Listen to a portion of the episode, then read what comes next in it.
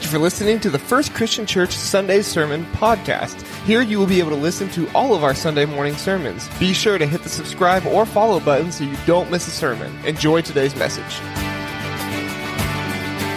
Of the James and John, the apostle, the writer of Revelation, 1st, 2nd, and 3rd John, beloved apostle, shares in the Gospel of John seven different signs so that we might believe that Jesus is the Christ, the Son of the living God. That's the purpose of the Gospel of John. He says that at the very end of his Gospel. And so we went through the signs to get, just to catch you up if you haven't been with us. The first sign was water into wine.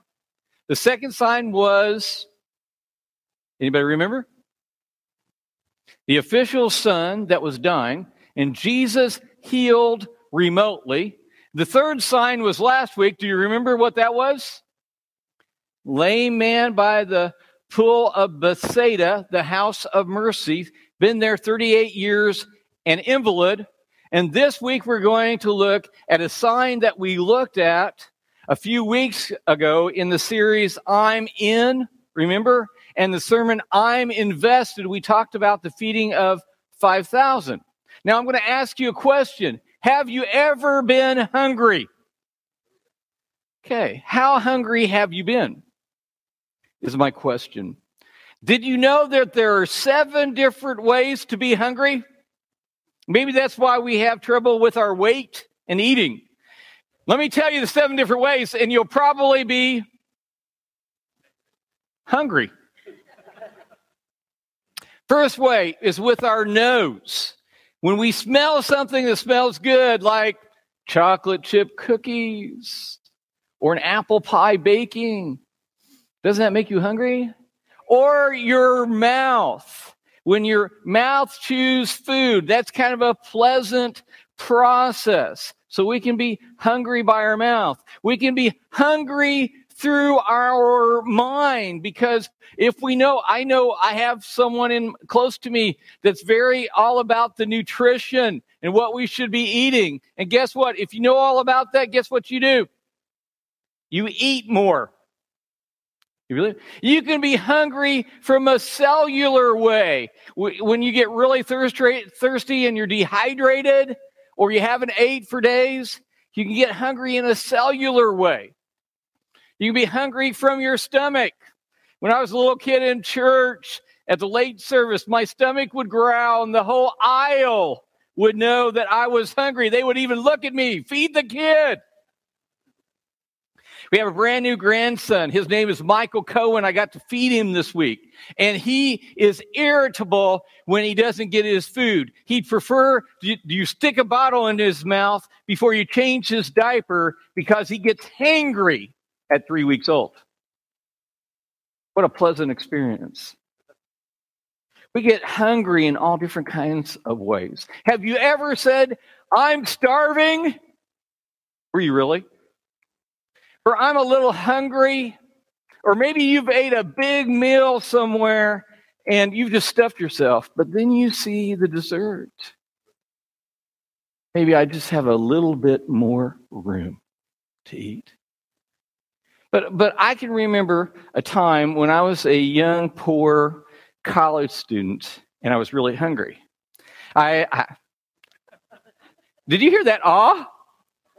I get such sympathy around this congregation. It's just amazing. It's amazing. I was I I hadn't eaten in four, three or four days, and this is pr- pr- proudful. I my car broke down. I had this old. This is back in the old days. I had a Ford LTD. I don't. I, I can't even remember. It's a. It was a big boat. I bought it for two hundred twenty-five dollars. I had bartered with a guy. It was a five hundred dollar car. I, I bartered with him for two hundred twenty-five. An ex-convict helped me barter, and the ex-convict was mad because I I lowballed him and I actually got it. But he told me that the transmission fluid stick that was where you check the oil, and where you check the oil was the transmission. And guess what? I blew the engine. So I had, I heard another awe. and and and so I ended up selling that car for $100. I took this $100 that I had and I bought a station wagon for $100, a country squire Ford station wagon with a leaky transmission. And I learned a trick from the mechanic that sold it to me. Pour a little styrofoam cup of brake fluid into it, and it will seal the seals in the transmission for a while. And for, for years, I drove that Ford wagon until it died. It was, it was a beast. But anyway, during that process, I was too proud to call home. And so I went days without eating. I had no money. That was my only $100. I was looking for a job, couldn't find it, had a weekend ministry, was trying to stay there. So I went home defeated. I even had to borrow money for gas to get home in a Ford LTD wagon. So I've been hungry like that. Now, when we look at John chapter 6, these people are hungry. They had been listening to Jesus for a long period of time. If you remember with me, I said, then the day wore on. That, you know, sometimes when I preach long, which I don't preach long very often, I can see that I'm wearing on with you. You're getting tired. These people, he preached for days. Jesus did. Hours. Can you imagine a preacher going that long? This is Jesus. And they were hungry. And, and, and the Lord said to his apostles, He said, You know, what do we have that we can give the, these people to eat? And, and, and, and Philip said, Hey, if we had 200 days worth of money, money 200 denarii, we couldn't feed them just a little bit. And then Andrew rolls up and he says, Hey, I found this little kid. He's got five barley loaves and two fish. And a barley loaf would have been about like that big. So that's nothing. But Jesus gave thanks and he said, distribute it, have them sit in groups. And he distributed it. And lo and behold, everyone ate until they were satisfied, all they wanted. And then they brought back 12 doggy bags. Remember? 12 baskets. Now, that was the miracle. It was amazing.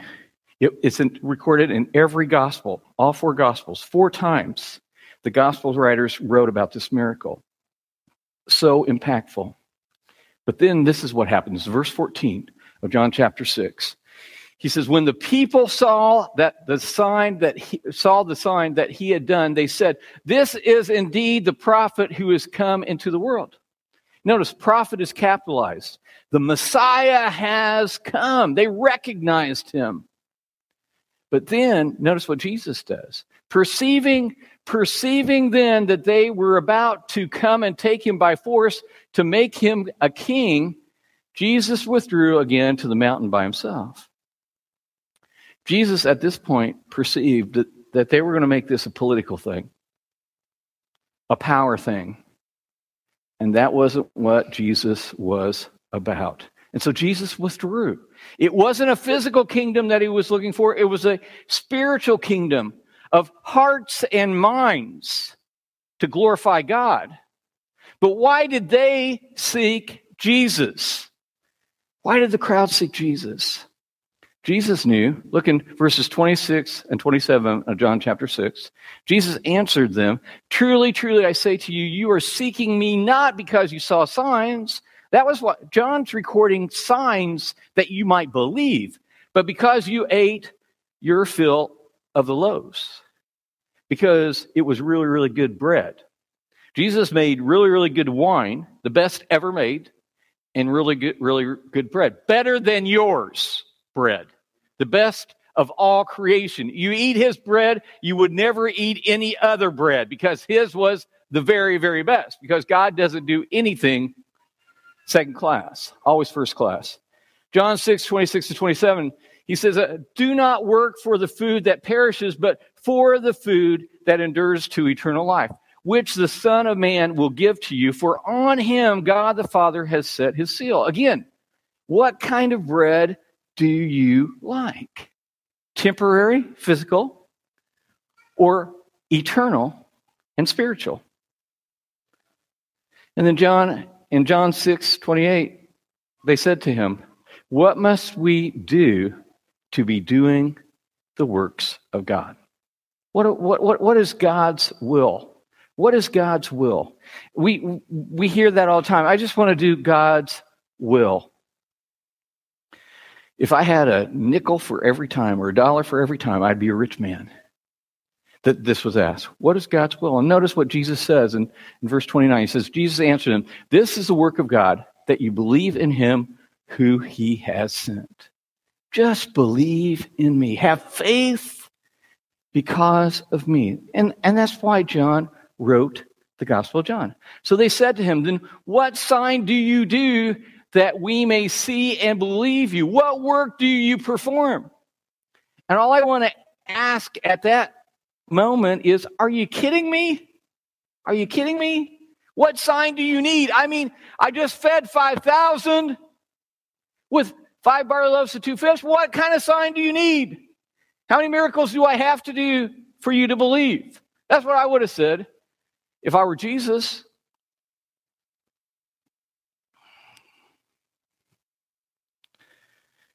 He, he, but he answers, Our fathers ate the manna in the wilderness, as it is written. He gave them bread from heaven to eat.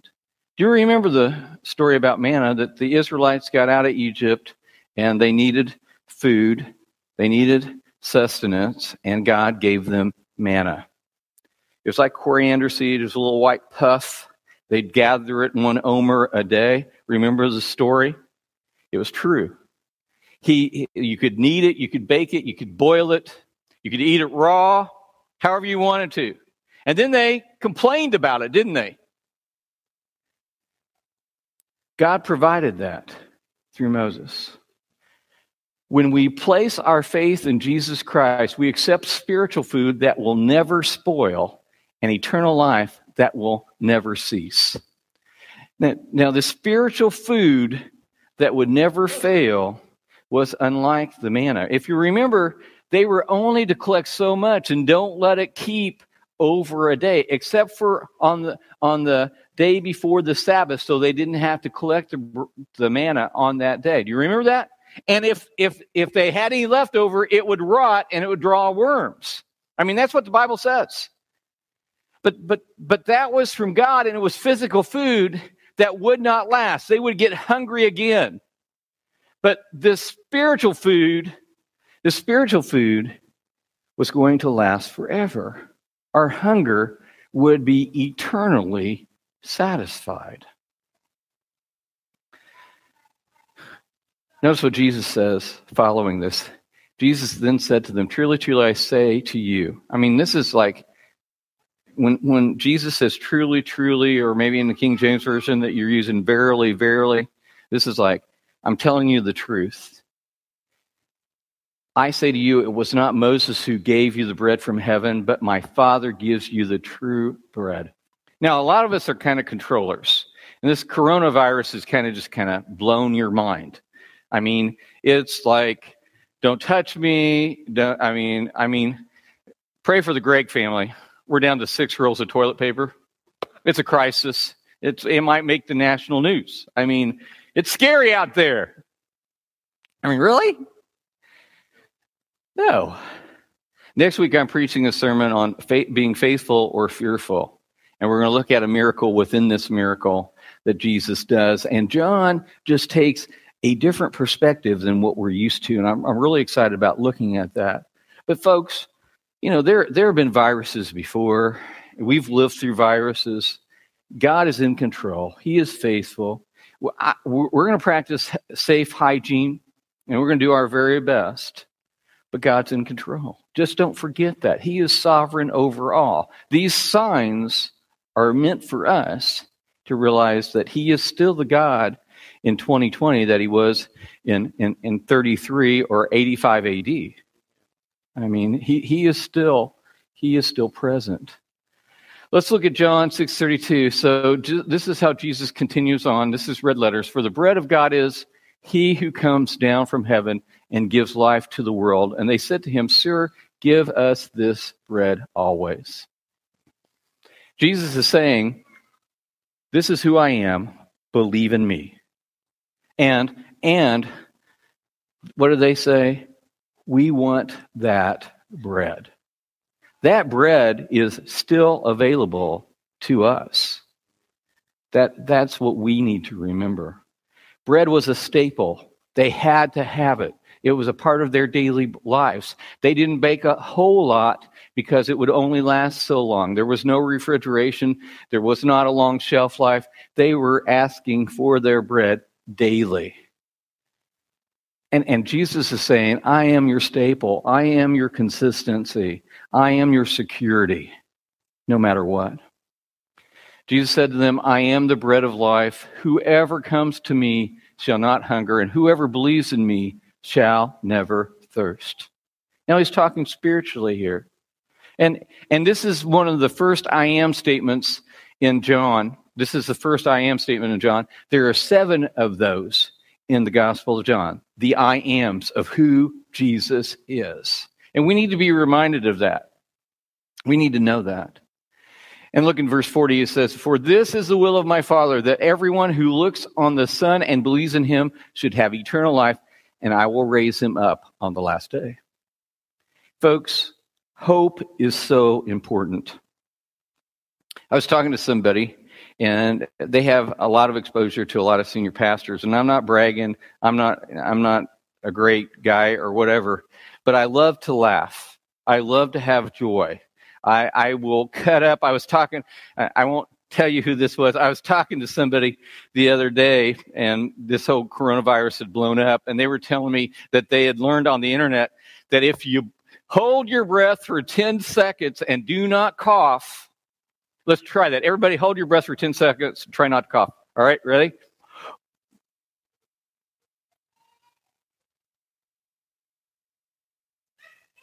Okay, they said, You don't have the coronavirus then. They were serious. They were serious. So I laughed. I laughed. I wasn't very respectful. I wasn't very respectful. I laughed. And I said, You need to call the Surgeon General of the United States and let him know. We could save billions of dollars, tax dollars. Then I won't go on to what I made up and said to them about coronavirus. that was so ornery. Please, I just I laughed and we I got them giggling and they they realized how how silly that was. But God's on his throne, isn't he? Amen. So so here's here here you know you just fed them. So the Jews grumbled about him because he said, "I am the bread that came down from heaven." Here here's the Son of God. They saw a huge miracle, unbelievable, incredible miracle and they grumble because he tells the truth. You know, folks, when you live in Christ and you take a stand, you make a decision, people are going to grumble. No, no matter who you are, whether you're the Son of God or not. And then they said, Don't we know you? Aren't you Mary's son, Joseph's son? Aren't you from Nazareth? I mean, we know you. We know you're not who you say or pretending to say you are. Well, they just said, said that because you delivered the food, he was a prophet, and now they're questioning who he is. And then Jesus responds again. He says, Truly, truly, I say to you, whoever believes has eternal life. I am the bread of life. Your fathers ate the manna in the wilderness, and they died. This is the bread that comes down from heaven so that one may eat of it and not die. Folks, it's not about the physical, it's about the spiritual. We need that spiritual bread. We need that in our lives for life, for hope, for joy, for fulfillment, for, for, for satisfaction, because He alone can deliver that. And Jesus says again, I am the living bread that came down from heaven. If anyone eats of this bread, he will live forever. And the bread that I will give for the life of the world is my flesh. He's talking about his sacrifice, his propitiation, his life for our life, his blood to cover our sin. To realize that those who feed on Christ will live forever. We have a hope beyond this world that goes beyond the grave. Don't you ever forget that. So they asked this question How can this man give us his flesh to eat? Whoever feeds on my flesh and drinks my blood has eternal life, and I will raise him up on the last day. For, for my flesh is true food, and my blood is true drink. Whoever feeds on my flesh and drinks my blood abides in me, and I in him. As the living Father sent me, and I live because of the Father, so whoever feeds on me, he also will live because of me. This is the bread that came down from heaven, not like the bread the fathers ate and died. Whoever feeds on this bread will live forever. Now, these Jews, when they were listening to this, they were thinking of cannibalism. They were taking this in a literal physical form. And I and I can get that. Can't you? But we just partook of Jesus' flesh and his blood at communion. Phyllis Erb called me on Friday night. She said, Chris, I heard, I don't know how she heard. She's retired down in Naples in Florida. She called me late on Friday night. I'm, I'm on the way home from Menards, my favorite place to shop. And I said, Phyllis, how you doing? What's going on? She said, oh, well, I heard. how did she hear all the way down in Florida that we're doing something different for communion this Sunday because of the coronavirus? And I said, you know, I've been off this last week a little bit, Phyllis. I don't know what's going on. Let me make a few call, phone calls. I'll call you back. And so, so I find out what we're doing that somebody wanted to get those, you know, pop a top communion things, but we couldn't get them fast enough for the Sunday. And so I called Phyllis back and said, I don't know, Phyllis, what we're going to do because we're, we're not doing anything special. She said, Well, wait a minute, Chris. So what if we take half of the cups and we fill them with grape juice and the other half we'll put bread in and we'll do it sanitarily, either wash your hands or put, put you know, plastic gloves or whatever. I said, Phyllis, you are a freaking Einstein. That is the smartest thing. You are a genius. I, I, that's what I told. I, I mean, I was like, "You're that is crazy! Wow! Thanks for thinking out of the box." And so today we've got that going on. Next week we're going to stack them. Somebody else came up with an idea. We'll put the bread, then we'll put the juice, and then you know you only have to pick up one thing at a time. Isn't that awesome?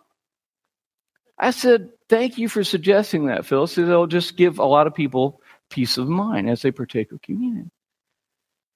Isn't that crazy?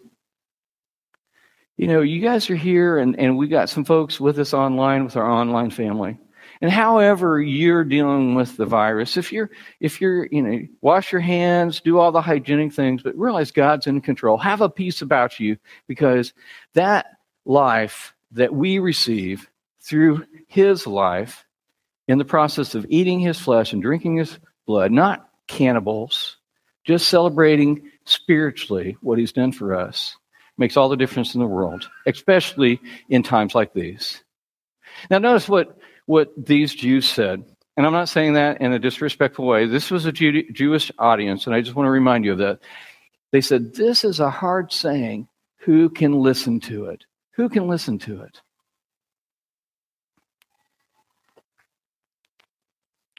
You see, the crowds loved Jesus for what they could get out of him, preferably another free lunch. Who wouldn't want that with food insecurity?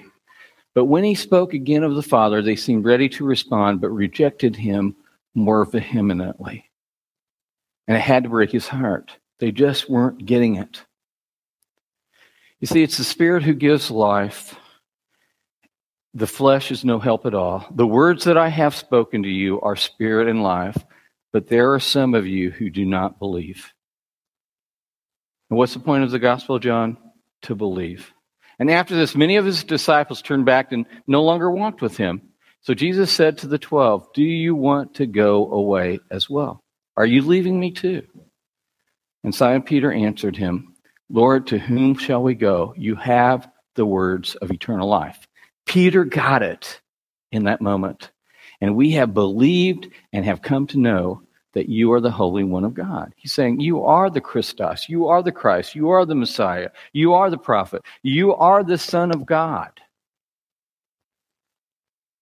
You see, like the words of, of Jesus, the words of Scripture are life because they point to the source of eternal life, the death of Christ. but not only his death, but his resurrection. So I've got, if you hang with me just a little bit, I've got a few observations and some applications for you to make with this passage that I think are very, very important. First of all, Jesus is sufficient. He's not just the satisfier. You see, the crowd was satisfied with the food, all they could eat until they wanted no more. But, but they would get hungry again. But when we have Jesus, we have all that we need forever. He is sufficient for every situation, every crisis. Second, even when our faith is weak, God wants to work in and through us. No matter where you are in your faith journey or whether you rise and fall and are inconsistent, you know, He is always with us and He wants to work in us and through us wherever we are. And third, Jesus is the only way to the Father and the only source of spiritual food. I mean, you may run out of toilet paper. There may not be enough hand sanitizer. But there will always be the food that we really, really need. Amen. And the applications are this first, determine to accept and live out of the Father's will for your life.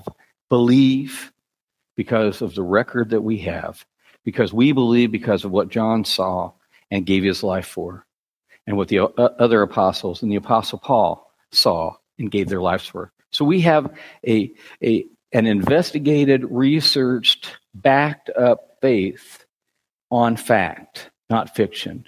You don't have to believe just to believe. We believe because of evidence. Number two, allow God to meet both your physical and spiritual needs through Jesus. Trust Him. He is our sufficiency. He is sovereign. He is in control. The words of eternal life. There's no one, nowhere else will provide that life that we so desperately, desperately need. Amen? Would you please stand as I, I pray? Eternal God and Father, we are grateful for the work that you do in us. And Father, may we respond by believing in you. That, Father, no matter what, no matter when, no matter how hard, that we will put our faith and trust in you. And Father, throughout it all, we know and can count on your love for us, that your grace is sufficient. You are more than a satisfier of our needs, but you are sufficient and sovereign in our lives. Father, I just pray just now for, for our, our folks that are going through difficult times, for the anxiety level that's up because of, of a virus. But Father, help us to have a hope that goes beyond this life and beyond our circumstances, that we will determine by your grace to be faithful to you. And Father, I just pray for those that need to know you, that need to accept you, need to confess your Son as Lord and Savior, for those that need to come back to you, Father, that those that have a spirit of fear, to, to replace it with the spirit of love and of power and of self discipline, and to know that you are in control when we put our faith and our trust in you and you alone. Father, we just give you all the praise and all the glory in Jesus' name. Amen.